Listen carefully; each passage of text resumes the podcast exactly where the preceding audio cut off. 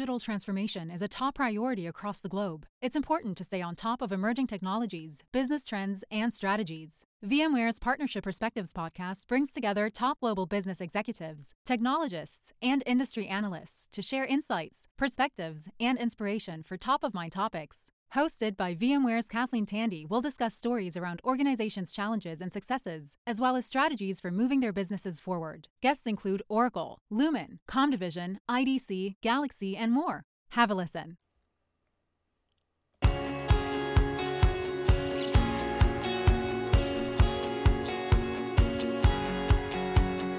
Allora, allora, un ciao a tutti da Fabrizio Gabrielli, quinta puntata oggi di Roba da Nerd, il podcast eh, di Fabrizio Gabrielli eh, dedicato al mondo della SEO e del pay per click a cura di Pistacchio Marketing. Dunque, puntata abbastanza eh, densa, anche questa, direi che possiamo partire, spero di non sforare troppo mi sono dato dei 20 minuti di tempo per spiegare un pochino quello che bolle in pentola. In questa puntata parliamo di eh, un po' di privacy poi i balzelli di Google Ads eh, per gli inserzionisti spam ad- update per quanto riguarda Google Link spam update poi le solite due o tre pillole di John Muller e infine concluderemo con Substack e un blog da consigliare. E con questo andiamo.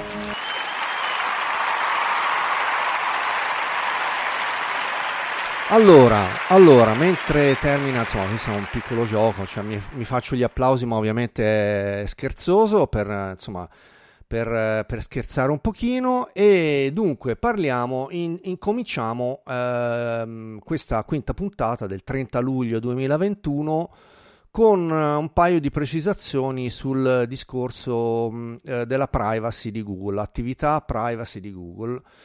Mm, perché questa cosa? Beh, diciamo, a parte il fatto che non fa mai male, perché poi le cose cambiano magari non proprio di settimana in settimana, però magari in capo a tre mesi ci sono delle modifiche, sia per quanto riguarda vabbè, di Facebook non, magari ne parliamo un'altra volta perché chiaramente con luglio, il mese di luglio di, per Facebook è stato un mese di grandi cambiamenti, soprattutto per il discorso eh, iOS 14, eccetera quindi torneremo a parlarne ora in agosto, tanto agosto andremo avanti, non siamo in pausa. E eh, per quanto invece riguarda l'attività e la privacy di Google, My Activity sostanzialmente si chiama così anche in italiano, eh, la URL ve la do, insomma, anche se poi ecco, una novità è appunto per chi non ha seguito la quarta puntata, è quella che da ora in avanti in descrizione eh, metterò sempre i link in modo che possiate eventualmente andare a beccare e le fonti che sono comunque tutte in lingua inglese e, e comunque anche tutti i riferimenti perché se uno se lo vuole andare a rivedere è giusto che sia così. Quindi, allora, uh, myactivity.google.com è il uh, link dove uh, si possono vedere le impostazioni del, um, della, sostanzialmente cosa c'è dentro. C'è sia l'attività di ricerca in SERP, eh, quindi tutte le ricerche che abbiamo fatto sia da mobile che da desktop, poi ci sono tutte le impostazioni delle, delle posizioni geotaggate che abbiamo eh, toccato uh, in giro perché chiaramente siamo geotaggati, se siamo loggati siamo geotaggati anche quando ci spostiamo con il nostro smartphone. Ed è per questo che parliamo di privacy perché poi chiaramente c'è un discorso di, di cioè siamo consapevoli tutti quanti che stiamo condividendo questi dati con Google? Dov'è che si possono cambiare i settaggi per dire ok non voglio che Google sappia tutte queste cose della mia vita e di questo parliamo e poi eh, ci sono come ultima cosa eh, i discorsi appunto di sicurezza, quindi insomma a parte il, la, la uh, two-factor authentication, quindi l'autenticazione a due fattori per eventualmente ehm, mettere in sicurezza il proprio account, ma poi ci sono anche addirittura, ecco, una cosa che invece è una relativa novità di qualche mese fa è che nella propria attività e nel, nel mio account ci si possono mettere anche i membri della famiglia. Quindi con particolare riguardo ai minorenni e quindi a eventuali figli dove eventualmente si possono anche monitorare ehm, le, le, posizioni dei figli dove si trovano e quindi sono tutte, sono, tut, sono tutte cose interessanti sia per noi altri diciamo nerd non a caso il podcast si chiama roba da nerd ma anche per chi magari non è così addentro alle cose di Google, che però è giusto sappia perché ehm, ehm, da una parte ci sono delle opportunità, come ad esempio monitorare i figli in caso di pericolo, che ne so io, ecco, insomma, quelle chiaramente sono scelte individuali che uno deve eh, condividere, insomma, o con i familiari, e quindi c'è anche il discorso con uh, mariti, mogli, fidanzati, eccetera, e, ehm, e poi eventualmente con i minori e quindi con i figli. Allora, ehm, questa era un po' la premessa, ma insomma, che cosa condividiamo noi? L'ho già detto, ma insomma lo ridico, la location history, quindi insomma, dove uno va in giro, poi tutte le web e le app activity, eh, e come dicevo prima, comprese le SERP, eccetera, e poi anche la YouTube history, questa era l'ultima cosa che non avevo detto prima ehm, eh, e quindi eh, si possono anche condividere queste cose con il la, proprio account e in seconda battuta anche eventualmente con i membri della famiglia.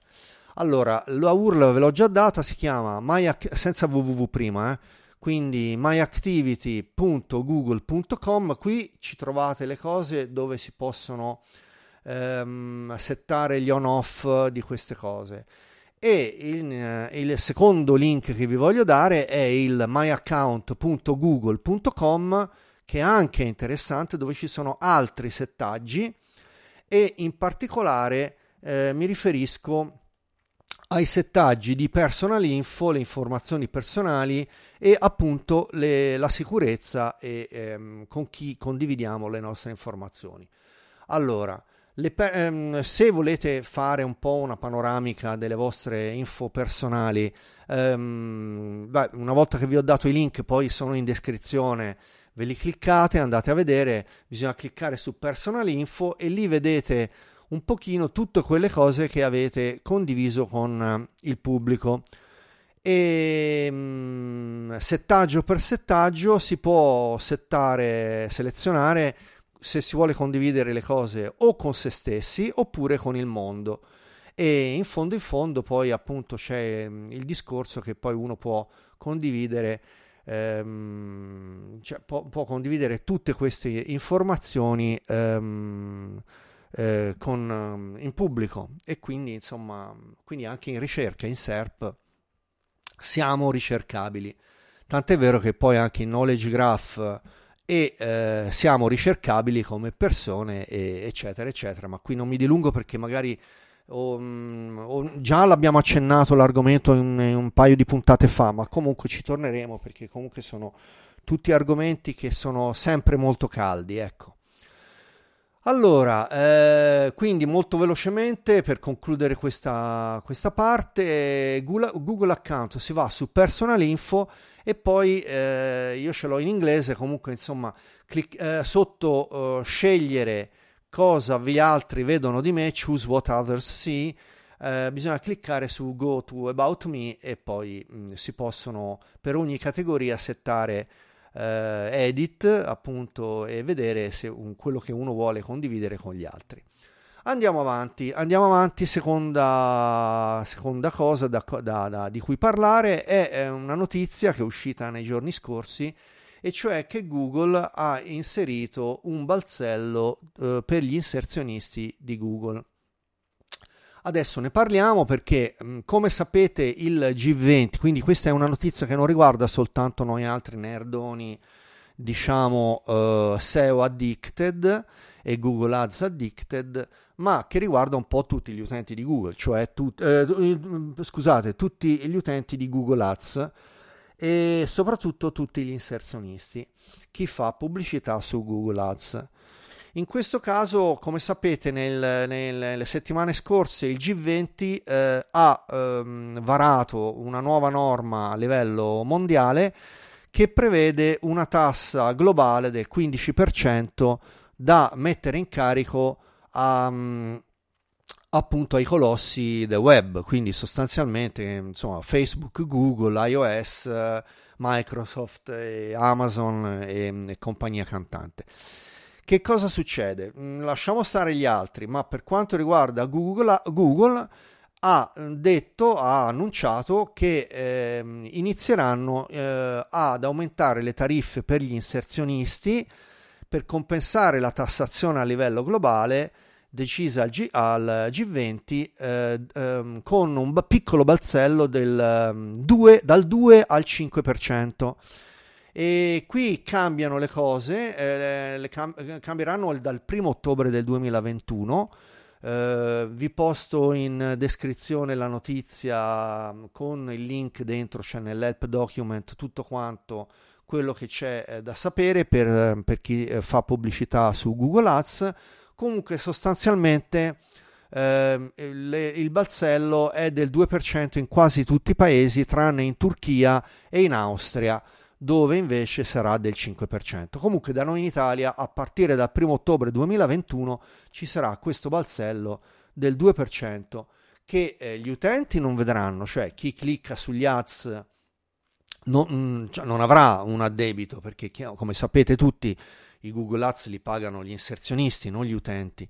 Quindi eh, sostanzialmente chi pagherà sarà chi fa la pubblicità su Google questo riguarda anche noi, insomma, ma eh, ovviamente come professionisti eh, dobbiamo mettere a conoscenza i nostri clienti che questa cosa sarà um, una novità e, e, e, produrrà un parziale aggravio dei costi nei Google Ads che ovviamente com- comprenderanno già questo 2% in più. Quindi, insomma, comunque dal 1 ottobre 2021 questa novità, link in descrizione e avanti col prossimo capitolo. Allora, prossimo capitolo è un capitolo un po' delicato, cioè di per sé eh, abbiamo già parlato che a giugno c'erano stati due update, di cui uno eh, che riguardava il link spam update. Adesso ce n'è stato un altro, c'è un link spam update che eh, periodicamente Google fa per ripulire sostanzialmente un po' tutto quello che è il mondo del Grey Hat SEO e quindi insomma il mondo della SEO del cappello grigio e cappello nero fa, cioè i link schemes, gli schemi di link eh, che insomma sono una tattica di, eh, di link building abbastanza eh, diciamo ehm, sofisticata da una parte ma, um, ma che Google um, periodicamente tende a combattere. E qui appunto diciamo io vi posterò sia il link eh, alla notizia sia il link al, al, blog di Google Search Central dove si danno le guideline, le linee guida di Google per eh, vedere come ehm, comportarsi con il discorso del, um, di come, eh, attribu- dove, come settare gli attributi, gli attributi corretti corretti dei link. E Scusa, allora, eh, scusate, mi sono dimenticato di, di, di staccare il, l'altoparlante. Speriamo ora di non pronunciare molto spesso la parola perché altrimenti riparte. Eh, perché mh, se no mi devo allontanare dalla postazione e, e, e quindi insomma perdo del tempo. Allora.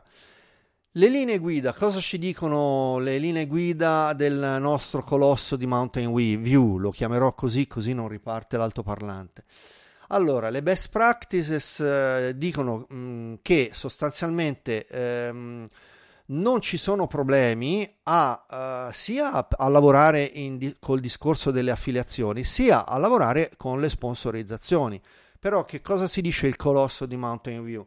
Ci dice, attenzione, ricordatevi di attribuire i link eh, nella maniera giusta. Come mh, mm, sapete, magari chiaramente è una cosa un po' più da addetti ai lavori, negli ultimi un paio d'anni, dal 2019, ci sono i nuovi attributi che sono UGC, UGC, user generated content eh, come attributo, i rel um, UGC e i rel sponsored appunto che addirittura si possono anche accoppiare. Quindi um, con lo spazio o con la virgola questo lo ritroveremo poi nel mio sito nel sito pistacchio.net dove sto mh, mm, giusto appunto pubblicando le pagine dedicate al, al discorso uh, del, um, della link building e della SEO off page però uh, che cosa succede? Ci sono gli attributi rel da usare correttamente. Eh, qui torna, diciamo, um, John Muller, che e quindi veniamo qui alle, alle tre chicche che diciamo ormai diventate settimanali perché John Muller diventerà un, un appuntamento imprescindibile di questo podcast. E la prima risposta che dà ad alcuni utenti che gli domandano: Ma ehm, eh, la, che poi è una domanda molto interessante e allo stesso tempo anche molto importante perché immaginiamoci di avere ehm, tonnellate di link dove non ci sono gli attributi oppure dove ci sono allora dove non ci sono gli attributi è bene metterli e quindi in quel caso il lavoro andrebbe fatto. In quel caso mettere gli attributi rel o rel sponsored o rel UGC oppure rel no follow.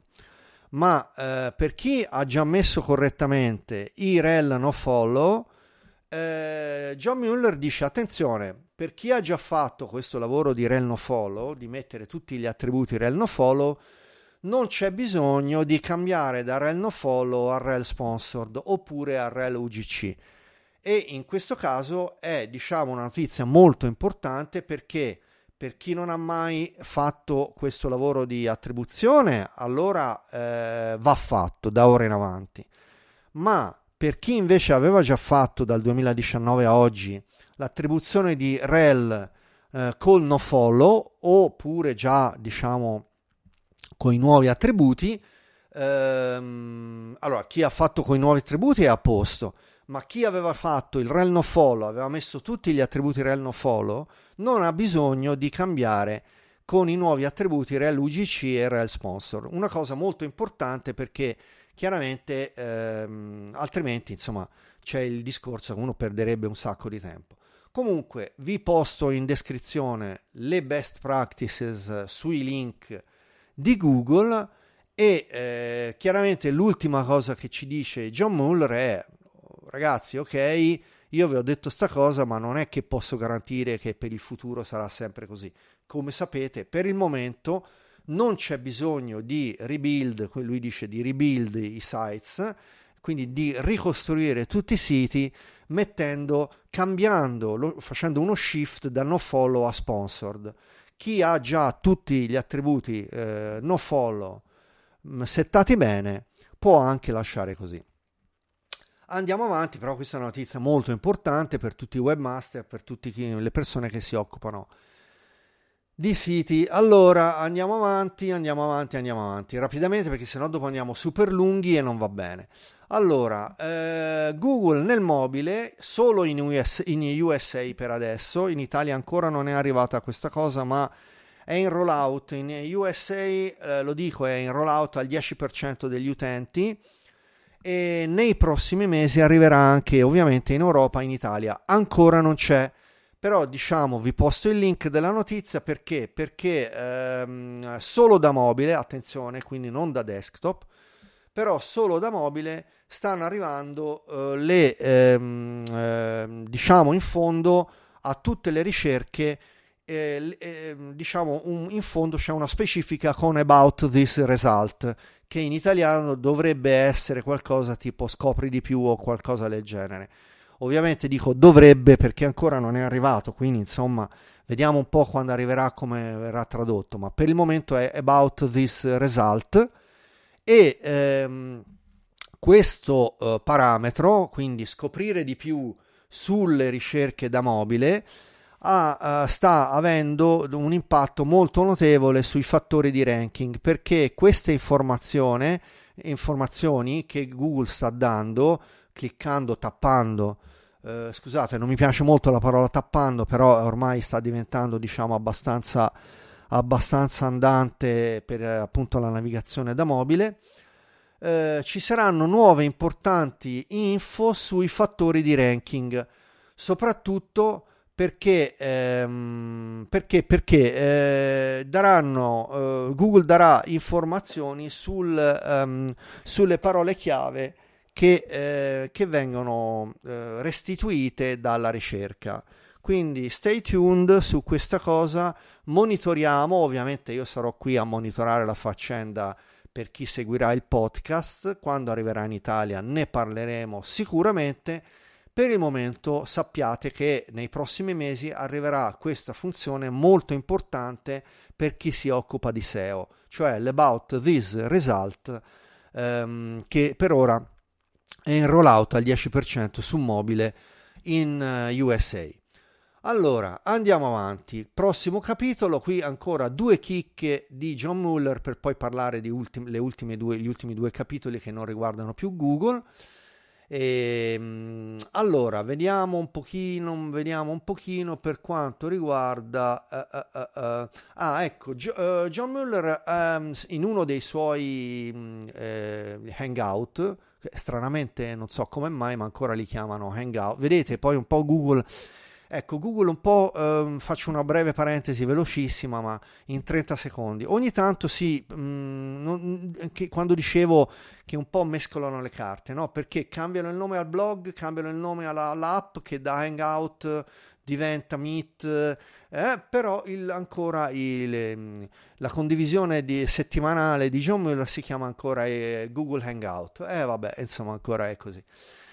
Allora, nei, nei, Google Hangout settimanali di John Muller um, eh, ha condiviso una um, informazione interessante sulla motivazione per cui il ranking delle pagine da desktop a mobile è differente. Chiaramente lui, eh, come sapete, in questi hangout risponde alle domande del, degli utenti, del pubblico e ehm, la cosa interessante è che io vi do i riassunti perché gli, eh, questi hangout sono lunghi di 50 minuti, quindi onde evitare anche diciamo di andarsi ad ascoltare poi tutto quanto insomma in 50 minuti ehm, eh, lo, dico per voi eh, il, ecco il valore il, il plus valore di questo podcast di quello che sto facendo io eh, oltre al discorso lingua italiana, è che me li vado a vedere, me li vado a guardare e poi vi faccio un po' il riassunto. Allora, non voglio autoincensarmi troppo, ma insomma andiamo avanti. Allora, il, ehm, il, discorso del ranking delle pagine desktop eh, con eh, le, le, pagine, eh, le, pagine, invece eh, mobili, che cosa succede? Che ehm, John Mueller ha detto, ha spiegato un pochino perché queste pagine sono differenti, eh, eh, cioè i risultati restituiti nelle, nelle, nelle ricerche sono differenti. E, e perché? Perché dice eh, John Mueller, ehm, le esigenze di qualcuno che si trova da mobile sono normalmente differenti da quelle che invece uno ha da desktop perché magari uno si sta spostando, Google sa che ci stiamo spostando, addirittura se abbiamo abilitato, perché eh, ho parlato prima dell'activity, perché Google sa addirittura se ci stiamo spostando col GPS. No? E quindi se noi facciamo una ricerca chiedendo, boh, che ne so, uh, Museo Statale di Firenze, che so io, la prima cosa mi viene in mente è la Galleria dell'Accademia, oppure il, il Museo del Bargello, no? sapete sono musei statali a Firenze. Eh, quindi eh, in questo caso se io ricerco quella cosa sa eh, che mi deve restituire determinati altri aspetti che non eh, quelli che, eh, di cui io ho bisogno da desktop. E quindi perché la differenza nel... E poi chiaramente lì invece c'è un discorso che interessa più non solo tutti quanti come utenti, ma soprattutto i webmaster in quanto redattori oppure realizzatori di siti c'è il discorso mobile friendliness, perché come tutti sappiamo ormai siamo entrati da qualche tempo nel mobile first e quindi chiaramente la navigazione di un sito da mobile un fatto- è un fattore di ranking eh, primario e quindi un sito se è costruito in maniera mobile friendly allora ha più probabilità di essere, ehm, di essere eh, restituito nella, nella ricerca di Google. Dunque, questo è un po' la panorama. Ultima cosa, ultima cosa, ma molto, molto importante anche questa, l'utilizzo dei trattini nelle, nei domain, nei domini.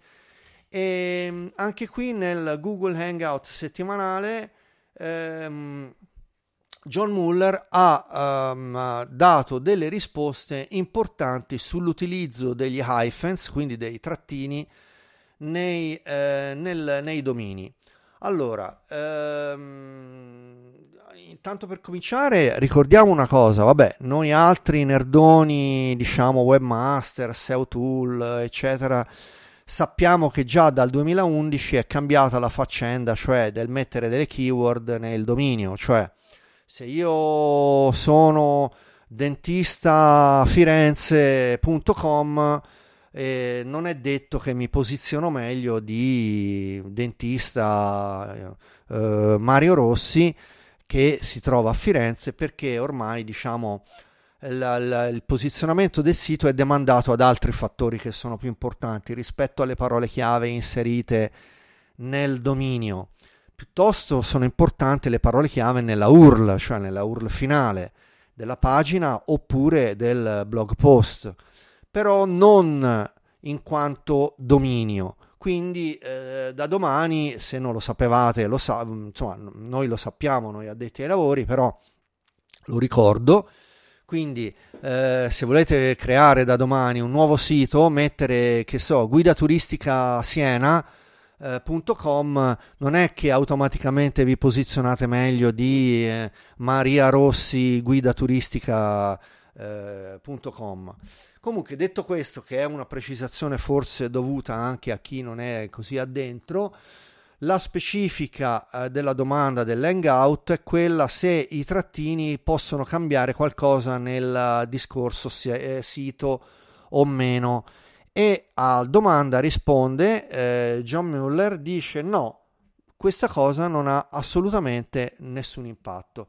Lui dice I don't think anything in our algorithm looks specific for hyphens in domain names, cioè non credo che questa cosa abbia un impatto sugli algoritmi che riguardi l'utilizzo o meno degli hyphens, quindi dei trattini nei, nei nomi di dominio.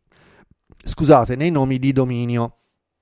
Quindi, cosa importante, se volete utilizzare, io per esempio ho dei domini perché eh, traffico con, cioè trafficare nel senso legale ovviamente, eh? non è che sta, sto facendo diciamo né spam né, eh, né, eh, né diciamo il, quello che una volta si chiamava il domain squatting, no? cioè il comprare i domini per poi venderli ehm, eh, fraudolentemente a chi ne avrebbe più diritto, per esempio il classico è il fiat.com, no? che la Fiat se lo dovette ricomprare da qualcuno che se l'era comprato prima di, sé, prima di loro e io comunque traffico con i domini, ho dei domini anche molto interessanti e ho un paio di domini.com molto importanti, eh, ovviamente diciamo privatizzati, non, di cui non si vede che sono il titolare, eh, ma molto importanti a livello mondiale. E, e, quindi insomma mi fa piacere anche questa cosa perché eh, riguarda me, ma insomma riguarda anche voi se volete appunto comprarvi dei domini interessanti con i trattini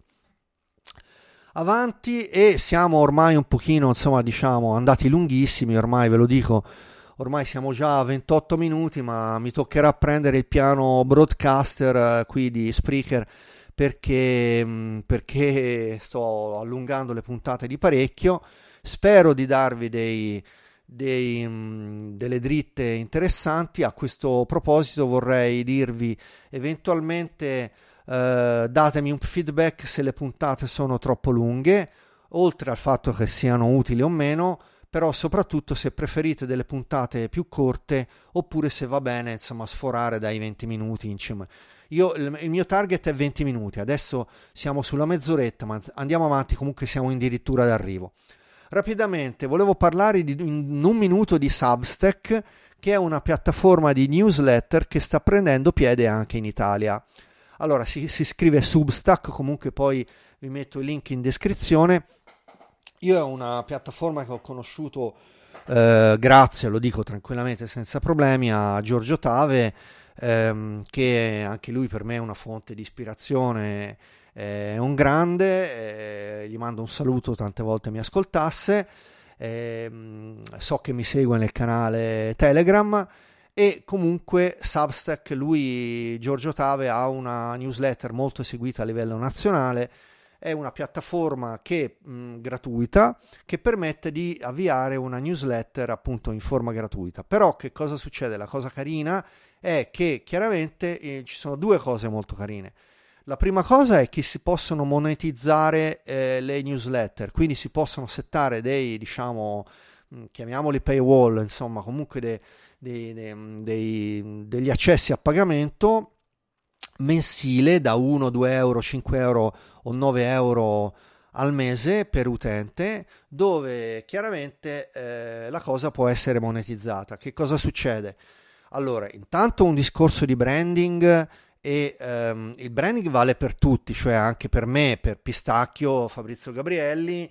Chiaramente io uh, ho aperto una, um, una uh, newsletter di Substack, dopo vi dico anche perché Ehm, che cosa succede? A livello di branding è una, um, un'altra opportunità a livello gratuito che ci si offre per poter mettersi in contatto con chi ha piacere a seguirci.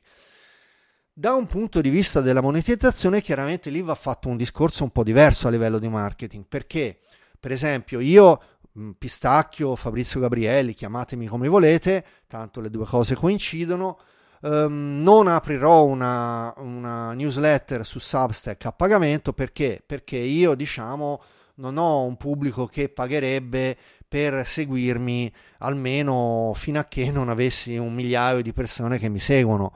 Eh, quindi, per carità di Dio, aprirò la newsletter su Substack, iscrivetevi pure perché credo che sicuramente rimarrà gratuita in quanto comunque mi serve per fare branding, mi serve per eh, condividere delle cose interessanti, ma la piattaforma a pagamento può valere per un Giorgio Tave oppure per altre per, ora non vorrei dargli uno spunto insomma perché per ora è gratuita però per persone insomma importanti la eh, newsletter a pagamento può, può essere mm, diciamo fattibile però bisogna avere un pubblico di migliaia di adepti e essere diciamo delle persone importanti. Montemagno sto parlando di Esposito sto parlando di eh, che ne so Scandellari Riccardo Scandellari insomma blogger a livello nazionale che possono permettersi insomma di mettere la newsletter a pagamento perché sanno che comunque le persone si iscrivono.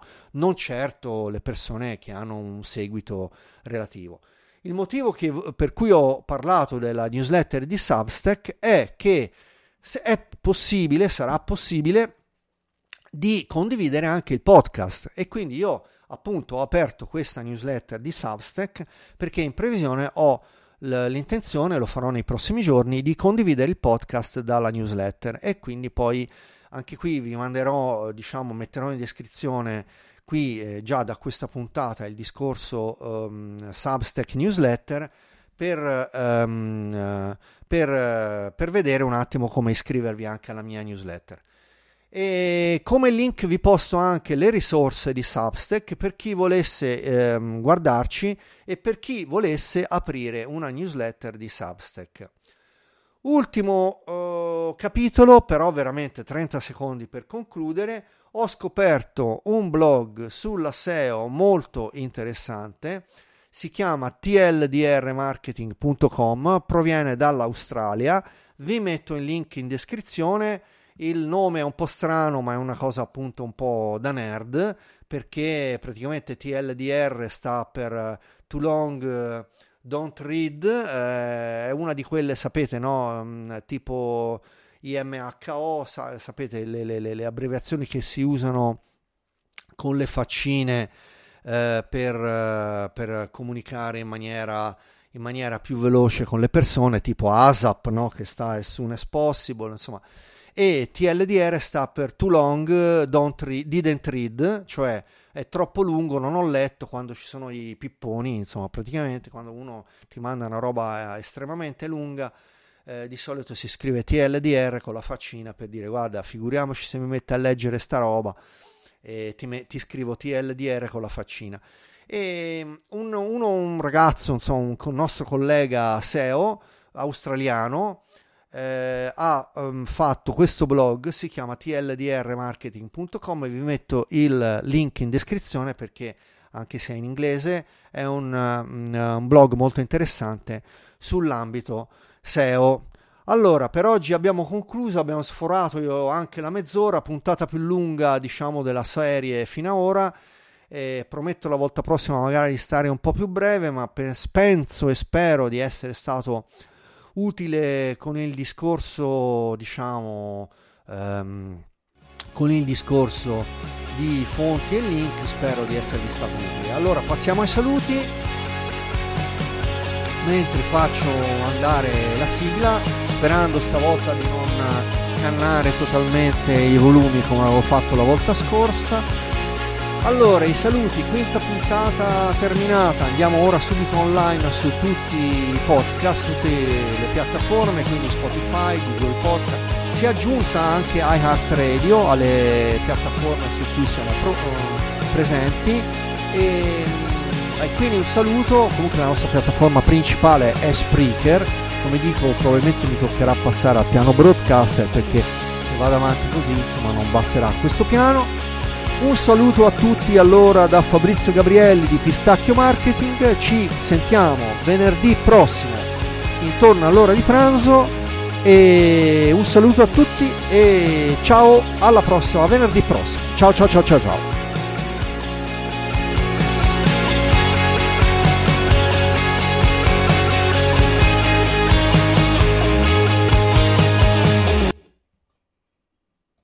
Susan, it's so great to finally be able to get together again. Oh, it sure is. And I really appreciate you picking up the bill. I'm happy to. I've got the extra cash. Since we've all been driving so much more again, I've been using Get Upside, the free gas app that pays you cash back for every gallon of gas you buy. Wait a minute. Are you saying you actually get paid cash when you buy gas with the Get Upside app? Yes, up to 25 cents a gallon. Cash back every time I buy gas. Does that actually add up to anything? Some months I make 200 to 300 bucks. Wow, that's serious extra cash. I'm downloading the free Get Upside app now. Download the free Get Upside app now in the App Store or Google Play to save up to 25 cents a gallon when you buy gas. Use promo code FILL for a 25 cents a gallon bonus on your first tank. That's up to 50 cents a gallon on your next fill up. You can cash out anytime to PayPal or an e gift card for Amazon and other brands. Just download the free Get Upside app and use promo code FILL for a 25 cents a gallon bonus on your first tank. That's code PHIL.